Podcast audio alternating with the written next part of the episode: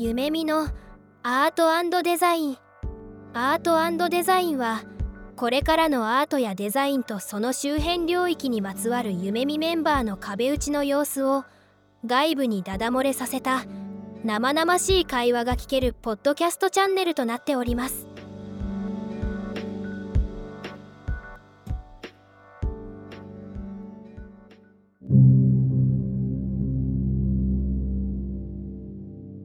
皆さんこんにちは。夢見アートデザイン。今日も始めていきたいと思います。今日のテーマなんですけど今日は何を話していきますか？翼さんお願いします。最近会社内とかだと新しい人たちがこう入ってきたりとかはするとは思うんですけど、まあ、その中にいろんな会社さんも同じかなとは思うんですけどなんかこういった人になりたいっていうのがなんか昔ほど強くなくなってきているなっていうのが感覚値的にあってなんかその辺についてちょっと話したいなって思っているので、まあ、今日のテーマはですね、今の時代にロールモデル、まあ、ヒーローは必要かどうかについてちょっと話せればいいかなと思っています。ありがとうございます。デザイナーっていう文脈でってことですよね？そうだね。デザイナーっていう文脈でだね。ありがとうございます。皆さんが好きだったデザイナーって誰かいらっしゃいますか？ロールモデルだ、この人っていう。僕、ロールモデルじゃないですけど、大学生ぐらいの時は、やっぱ佐藤柏さんがもう全盛みたいな時でしたので、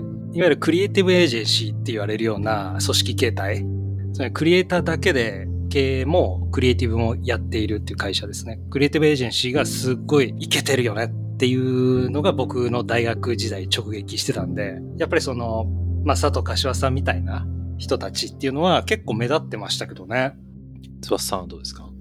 大学生時代の時、ちょうどなんかプラスマイナスゼロっていうブランドが結構流行ってた時期があったので、まあ、僕はもともとなんかそのインダストリアルデザインっていうのを勉強してきたっていうのもあって、まあ、深沢直人さんとか、あとその原健也さんとかはなんかすごいなーって思いながらこう見てましたね。ありがとうございます。ちなみに僕はちょっと入ってきたのが遅かったので、まあ、教科書を見ながら巨匠を知ったっていう流れの中で、何回か前の回でも紹介したんですけど、イタリア系のデザイナーのマッシモ・ビネリっていう方が好きで、限られた優れたタイプフェイスだけしか使わないみたいな、かっこいいと思いながら 見てましたね。まあ、そんな感じで、それぞれ、まあ、ロールモデルというか、まあ、ヒーロー的な存在のデザイナーって、まあ、多かれ少なかれ今のデザイナーの方々だったり、これからデザイナーを目指す方々だったりも持ってらっしゃる気はするんですけど、実際に今の時代必要なんですかね？必要か必要じゃないかろっていうと 極端ね。極端ね。でもなんかこう、あれだよね、メディアとか、まあいろいろ記事とか見ててもそうだけど、なんかこう昔ほど巨匠って呼ばれる人たちがこう前に出てプロモーションしてるっていう機会もなんか少し減ってきたのかなっていう気もするし、なんか減ってきてるのか、巨匠と呼ばれる人たちの少し下の世代たちがこう盛り上がってきて、こう多様性が増したっていう感覚も少しあるのかなって気はするけどね。その辺ってお二人はどうですか？そうですね。最近の傾向で言うと、やっぱりちょっとしたね、出現とかね、しちゃうとすぐ失脚しちゃうみたいな、ちょっと時代的な流れとかもあって、なんかまあ、かつてのね、その巨匠、もしくはそのヒーロー的なデザイナーとか、もしくはクリエイティブの人たちって、まあ、割と自分の能力っていうのを一番信じていて、で、まあそこにサポートする周りの人たちがいるっていうような、まあそういった戦い方を結構してたのを見てると、今って結構そういう一人の人に全ての責任を負わせるっていうのが、その足元を救われるような社会っていうのもあるんで、結構リスクではあるなと思うんですよね。例えばそのクリエイティブエージェンシーのトップの人が、まあ結構前に出ているタイプだったとして、ネット上かなんかで叩かれてしまって、失脚したことによって全員食えなくなるみたいなことってなくはない話なんで、なんかそれを考えると、ある意味で言うとリスクマネジメント、ある意味で言うとその責任の分散、まあそういった意味合いもあるかなと思うんですけども、まあ巨匠が時代にフィットしなくなってきたのかなっていうのは正直ちょっと思いますけどね。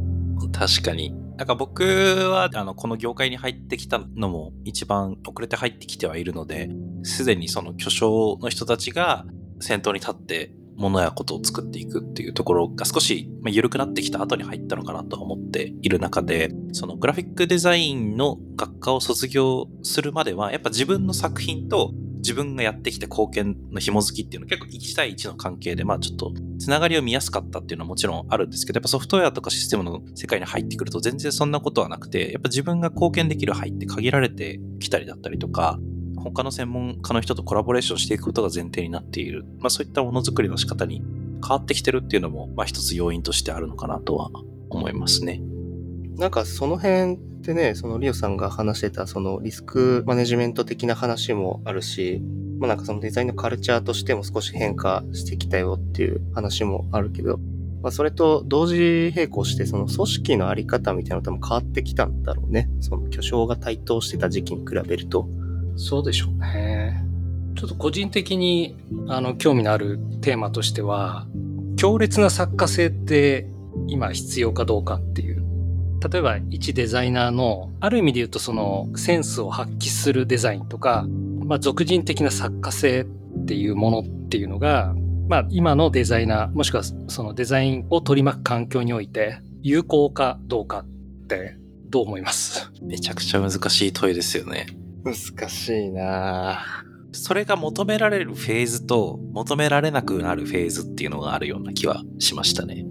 やっぱりこう、いわゆる01、何もないところから1を生み出すっていう場面においては、作家性というか強力な子って結構必要だと思っていて、その人の人となりとかエッセンスが染み出したようなサービスって人臭かったり、カリズマティックだったり、ちょっと多分魅力付けの要因になるものってあると思うんですけど、少し離れてきて、まあ、それが例えばソフトウェアだったとすると大きくなる中で、徐々にコアなユーザーだけではなくて、結構一般的なノーマルなユーザーというか普通のユーザーも増えてくると、やっぱそこら辺少し強すぎるとちょっと引いてしまうみたいなのもあったりして、バランスが求められるフェーズっていうのは必ず来るのかなっていうふうにはちょっと捉えてますね。翼さんどうですか？強烈な作家性ね。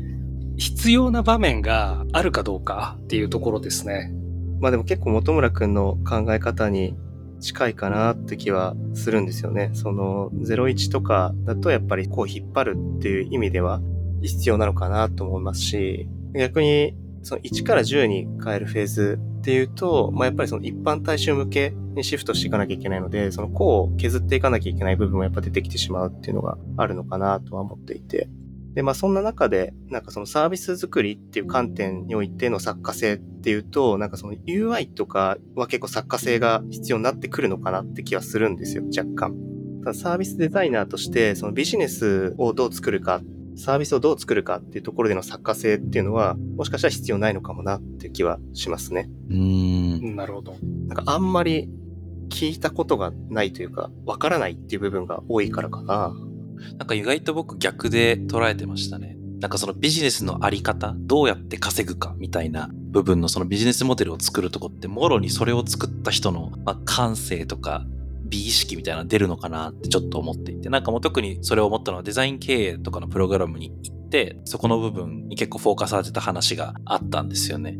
美しいビジネスとは何かみたいなところの話で、意外とその辺って逆に作家性が出るのかもしれないなっていうのをちょっと思ったりしてましたね。なんか本質的な最初の仕組み作りのところ。そこで、もうなんかその美意識全くない人とかだったら、じゃあこの、これを売るのにこれだけの利益乗せて全部それ俺がもらえばいいじゃんみたいな、なんかもうすごいその、なんていうんですか、転売ビジネスやりまくるみたいな。なんかそういうところに全く引け目を感じない意識感覚というか、なんですか、なんかその辺をちょっと考えるきっかけみたいなの以前ありましたね。なんか本村くんの話って結構その起業家としての作家性に近いのかなって気がしていて、僕の文脈だとその支援者、支援する側としてのサービスデザインっていう切り口で見たときに、そこまでその作家性っていうのは必要ないのではないかなっていうような見方をしていたっていうのがありますね。なんか最近アートの文脈の中で、まあ、ソーシャリーエンゲージドアートっていう、まあ、ジャンルがあるんですね。で、これは、まあ、ソーシャリーなんで結構、なんていうか、社会的な意味合いを持たせる作家主体となった、まあ、ユーザーを巻き込んだ形のアートっていうものなんですね。で、そこって結構すごく2010年代盛り上がりを見せていて、それはなんでかっていうと、まあ資本主義の社会に対する、まあ少しカウンターとして出てきたジャンルではあるんですね。で、そこで活躍しているアーティストの人たちいるんですけど、結構そこの批評対象になってるのは、その作家性の話なんですね。つまり、そのアーティストってもともと強烈な作家性を持っていたはずなんだけれど、ソーシャリーになっていけばいくほど、その作家性が徐々に薄れていく。つまり、プロジェクト自体は、その参加してる一般のユーザーによって作られるっていう考え方だったりするので、作家性がなくなっていくっていうのが、まあ一つ特徴であって、そう、まあどういうふうに批評されてるかっていうと、もはやそのアートじゃないんじゃないみたいな。これってエデュケーションじゃないみたいな風に言われることがあるんですよ。例えばサービスデザイナーっていうのは、クリエイティブの領域、もしくは、まあ、デザインの領域としてのサービスデザインなのか、もしくはその、エデュケーションに少し入りつつあるのかどうか。で、この辺ってどういうふうに思います？作家性がエデュケーションに与える影響。つまり、作家性っていうのが薄れていくっていうことは、まあ、誰かを支援するような動き方に近くなる可能性があるなと思っていて、で、そこって、まあ、サービスデザインのさっきの話だと、まあ、本村くんと翼さんの話だと、本村くんは結構作家性っていうのが必要なんじゃないか。それは起業家マインドに近い形の作家性が必要なんじゃないか。で、一方で、えっと、翼さんは誰かそのサポートするとか、支援するとか、まあそういった役目としてサービスデザイナーがあるんじゃないかっていうような話だったかなって思うんですけど、その支援している中で、それはデザインをしているデザイナーだっていうふうに断言できるのか、それともその支援軸っていうところで、ある意味で言うと何かを教えている？ある意味で言うと顧客を教育するみたいな意識ってあったりしますかっていう。はいはいはい。すいません。回りくどくて、あれですけど、ちょっとそういうの、ちょっと興味が最近ありますね。ある場面って多いなっては思ってはいるんですね。普通にプロジェクトをしながら、なんか教えてるつもりはないんだけど、こういうふうにやるんですねっていう学びを得ましたみたいなフィードバックプロジェクトの振り返りとかをする場面とかがあって、逆に言うともちろんプロジェクトを進める、デザインとしてのプロジェクトを進めることに対するニーズはあるんだけれども、どうやって進めるのか、自分たちがデザインできるようになるためにはどうすべきなのかみたいなところのニーズはすごいあるのかなっていうのを感じている中で、個人的にも自分のキャリアのネクストステップはそこかもしれないと思ってたりはして、海外とかだと結構プロダクトマネジメントとか、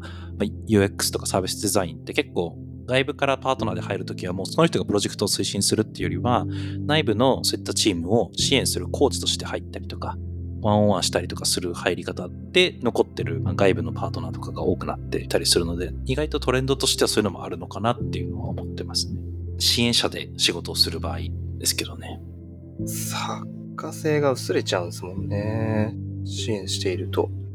でもなんか支援していく中で、まあ、デザインっていうのが講義にとらわれた場合に、コミュニケーションにフォーカスすると、まあ、一部そのコーチングみたいな部分も入ってくると思うんですよ。で、そこもデザインと捉えた場合に、コミュニケーションのそのヒューマニティの部分っていうのは、なんか作家性に少し近いのかなと思っていて、そこを考えると、あの、作家性って実は薄れてないのかもっていう気はしました。なので、デザインしているデザイナーであるのかっていう問いに対しては、デザインしているデザイナーであるっていう解釈になるのかなっていう。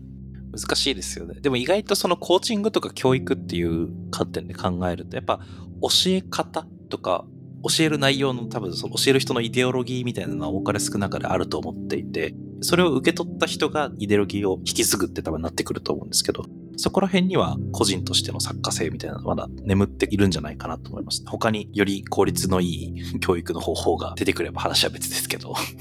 リオさんはどうなんですか？この問いを立てつつ。寝る前に考えたりしますよ。でもなんか、やっぱりまあ、ニーズっていうところも考えると、その先ほど言ったアートとエデュケーションの垣根が、まあ、時代とともになくなっていく様子を見てると、ある意味で言うとデザインとエデュケーションの垣根っていうのもまあ、なくなってくるんだろうなとは思うんですよね。まあ、対顧客っていうか、まあ、クライアントワークにおいても、その作家性を、まあ、押し殺す必要はないとは思うんですけど、別に無理に出す必要って今あんまりないな、みたいな。うん。むしろ、実はそのデザインっていうのが、まあ、エデュケーション方面に少し振ってるのかなっていう流れとしてね、あるのかなっていうのが、ちょっと所感としてはありますね。ちょっと気になったのが、その子としての作家性っていうのは薄れてるかもしれないんですけど、グループとか会社としてのなんか作家性はなんかありそうな気がするなって思っていて、A 社さんだとこういうスタイルとかスタンスみたいな話があるし、B 社さんだとこういうスタイル、スタンスが得意であるみたいな、なんかなんとなくのその作家性みたいのが実はあったりするのかなと思っていて、その場合ってなんかこう、個としてはなくなるけど、集団としてはあるのかなっていうのをちょっと今少し話を聞いてて思った部分があって、その辺ってどうな、どうなんですかね？どう思います？でも傾向としてそうですよね。時代の流れとしては個じゃなくて組織もしくはチームとかっていうのがすごく優位性が高いっていうような、まあ、いわゆる価値として高いっていうような流れになってんじゃないかなと思います。デザイン経営とかはそっちの文脈で結構推し進めてるのかなとは思ってますよね。ブランド価値を高めるためにちゃんとパーパスとか自分たちのビジョンを定義して会社としてどうあるべきかっていうのを考えようみたいな話があって、で、結構さ、個人の作家性と、一方で組織の作家性の拡大みたいな話があったと思ってるんですけど、それの一番面白い事例って、実は無印良品なのかなと思っていて、無印っていう、まあ、あれは、なんかまあ無印って書いてありますけど、すごい会社としての作家性高いじゃないですか。で、一方で、無印って売ってある個別の商品ってまあ、本当に無印で、誰が作ったとか書いてないんですけど、でも実はすっごいあの、優れたデザイナーたちが一つ一つのプロダクト作り上げてるっていう風な裏話もあったりして、そこの見せ方のギャップというか、今までとの差分みたいなところは面白い事例なんじゃないかなって聞きながら思ってましたね。まあ、いわゆるアノニマス性みたいなところですよね。つまり匿名であるっていうところが結構その時代をなんか映し出してるような感じがしますね。なんかテーマにもあったと思うんですけど、なんかそうするとロールモデルって必要なんですかね？子としてのロールモデルは必要なのかっていうところにちょっと立ち返って二人に聞いてみたいなと思うんですけど。僕から言うとですね、ある意味で言うとノスタルジーですよね。要するに、僕個人的にもヒーローはいてほしいなと思うタイプなんですね。だから、まあ、強烈な作家性を持った例えばデザイナーとかが会社にいるっていうのはすごく力強いところでもあるし、まあ、おそらく何か感じるとこあると思うんですけど、ただそれはもうちょっと今はなんかこう時代を考えると、もはやノスタルジーの世界なんじゃないかなと思うっていう。まあそういう憧れはあるんだけれど、ただ前を向いてね、こう時代を突き進まなきゃいけないっていう中で、やっぱりその個から、まあ、組織とかチームっていうところに価値のフォーカスがされてきているって、まあ体感しているんで、やっぱりその個人個人のロールモデル完全なるそのヒーローっていうのは現状はあんまり必要ないんじゃないかなと思います。本村君とかどうですか？そうですね。なんか何のためのロールモデルなのかっていうのをちょっと考えたいなと思っていて、そのリオさんの話に乗っけると多分業界とか社会の中でのあのロールモデル、まあ、ヒーローみたいな人は、まあもしかしたら求められなくなってきているっていうのはもちろん多分あるとは思っている一方で、例えばこれから新しくデザインの業界に入ってくるとか、夢見に入ってくるみたいな人たちに対しては、自分が手が届く範囲でのそのロールモデル、いわゆるこの人に追いつきたいと思えるようななんかロールモデルは、まあ、今後も引き続き生まれるというか、そのちっちゃい範囲の中で引き続き生まれ続けるんじゃないかなっていうのは思います、いわゆるなんか YouTuber とかね。そうです、そうです、まさに。インフルエンサーの方がやっぱり身近なロールモデルとして成立しやすいっていうことですよね。そうです、ね、うん。確かにその辺はありそうですよね。なんかロールモデルのあり方もやっぱ社外から求められているものによってやっぱ変わってくるし、組織の状態によってもやっぱ変わってくるかなっていう気もしますしね。なんか僕は個人的には、まあなんか折衷案というか、間取る形にはなっちゃうと思うんですけど、まあ、個人のロールモデルっていうのはその手短なところでは必要かな。成長を促すって意味ではやっぱ必要かなと思っていて、組織内においては。まあ、ただその、一人じゃなくてもいいんじゃないかなっていうのがあって、なんかスーパーヒーローが一人いるっていうわけではなくて、なんかゴレンジャーみたいな、まあ、戦隊ヒーローが5人いて、まあ、それぞれその強みがある。まあ、弱みもあるけど強みがある。で、強いところをロールモデルとして役割が担えればいいのかなって気はするんですよね。だから5人揃うとめっちゃ強いみたいな形がなんかこう、次のロールモデルのあり方になってくるのかなって気はしたりしてるんですよね。いい答えですね、それ。うん、確かに。確かに、まあそうですよね。やっぱりその、特にそのデジタル化が進んで、まあちょっとメディア論的に言うと、デジタルがもたらすものって分散なんですよ。で、例えばそのツイッターとか、その他 SNS とかって今ってアカウントを複数持ってるじゃないですか。特に若者の方が多分その傾向強いと思うんですけど、でそうするとアカウントごとに人格とかアイデンティティを使い分けてるっていうところあるじゃないですか。だ結構今時代的にやっぱりその一つで、一つのアカウント、つまり例えば一つの肉体とかで、なんか全てを表現するっていうのはなかなか難しいっていうのがあるのかなって思うと、まあ、ロールモデルっていうモデル自体も、やっぱ分散的に持っていくのが自然っていうふうに思う世代が多くなったんじゃないかなと思いました。今聞いてて。個人的にも確かにそうだなと思いましたもん、翼さんの話聞いて。うんうん、僕の中のロールモデルに2人もいますから。踊ってても何も出てこないですよ。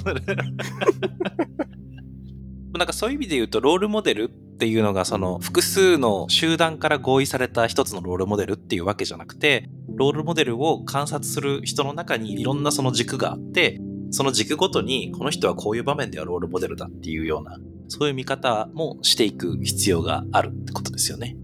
ロールモデル的に見られる人だけじゃなくて、ロールモデルを観察する人、理解する人のその理解の仕方っていうところもどんどん重要になっていくというか多様化していく流れがあるってことですよね。スクラム開発とかやってると、なんかその辺が結構わかりやすいなって感じはするんですよね。関わる人がやっぱ多いっていうのと、あの、ゆめみの場合は、外から、えっ、ー、と、事業会社に支援という形で入ってたりとかするんで、向こうの中で、なんかロールモデルとなる人もいるけど、ゆめみの中で、まあ、そのデザインとか開発とか、PM とかスクラムマスターとか、まあいろいろいるんですけど、その中でこう、まあ、ある領域においてこの人はロールモデルになるよね、ま、真似した方がいいかもね、みたいな部分はチーム内でもあったりするから、なんかその辺は結構、ものづくりの方法っていうのも変わってきたっていうのもあるし、まあ世の中のその、まあ、分散化と多様化みたいな部分も大きく影響してるのかなっていう気はしますよね。なんか、そういう世界の中で、個人としてはどう振る舞えばいいんですかね。多面性が見えるように生きていくといいですかね。どうなんですかね。なんかそうですね。僕、個人的にはなんかどういう振る舞いっていう意味で言うと、なんか人間らしくあれっていうのが最近よく心の中で思うことで、なんか結構その強い憧れとか印象が強いロールモデルになろうとしちゃうと、こう、なんだろう、構えるというか装飾する部分があるじゃないですか。自分のペルソナを。多面的なロールモデルの一人になるためのコミュニケーションの取り方としては、なんかもう少し人間らしさっていうのが出てると、なんかそこになりやすいのかなっていう気がするんですよね。人間らしくあれですね。いや、いいですね。ちょっと人間らしさ意識してあれやるもんじゃないですね。ありのままで いようと思いました。確かに。ね人間らしさマックスのリオさんとかどうですか？いや、全然褒められてる気がしないんですけど。まあでも、やっぱ個々に強みってあるじゃないですか。そのプロジェクトやってても、ある場面では強いっていう方いるじゃないですか、個々。で、なんかそういった集合体っていうのがより強い組織になっていくっていうような、ちょっと個人的な思想があるんで、そういった集まりになっていくっていうのが、まあ組織を強くするでしょうし、まあ個人としては、やっぱなんか自分のその強みとか良さっていうところを、まあ認識するっていうのが第一歩なんじゃないかなと思います。その中にその人間らしさを持つっていうのも一つかなと思いますし、なんか逆に言うと、めちゃくちゃデザインできるけど、人間らしくねえな、みたいなやつも、まあ、ある意味で言うと、そのデザインのスキルのロールモデルになる可能性はあると思うんですよね。だからまあ、ある意味で言うと、すごく合理化された社会になったなと思います。はい。無理して一つの基準で定義されたロールモデルを目指さなくてもいいっていうところで、それぞれの人が自分の、まあ、最もいい形を追求できるというか、はい。ありがとうございます。じゃあ、そんな感じで、今回の回は閉じていこうと思います。はい。じゃあ、また次回も楽しみに。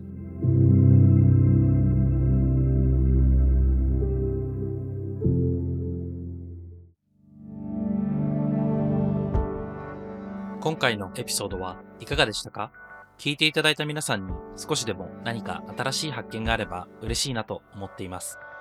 最後に簡単な案内をさせてください。夢見では新たなデザインチームのメンバーを通年採用で募集しています。詳しくは概要欄のリンクからご覧ください。また、デザインインターンも春と夏に開催しておりますので、学生の皆さんはそちらもご覧いただければと思います。それではまた次回お会いできることを楽しみにしています。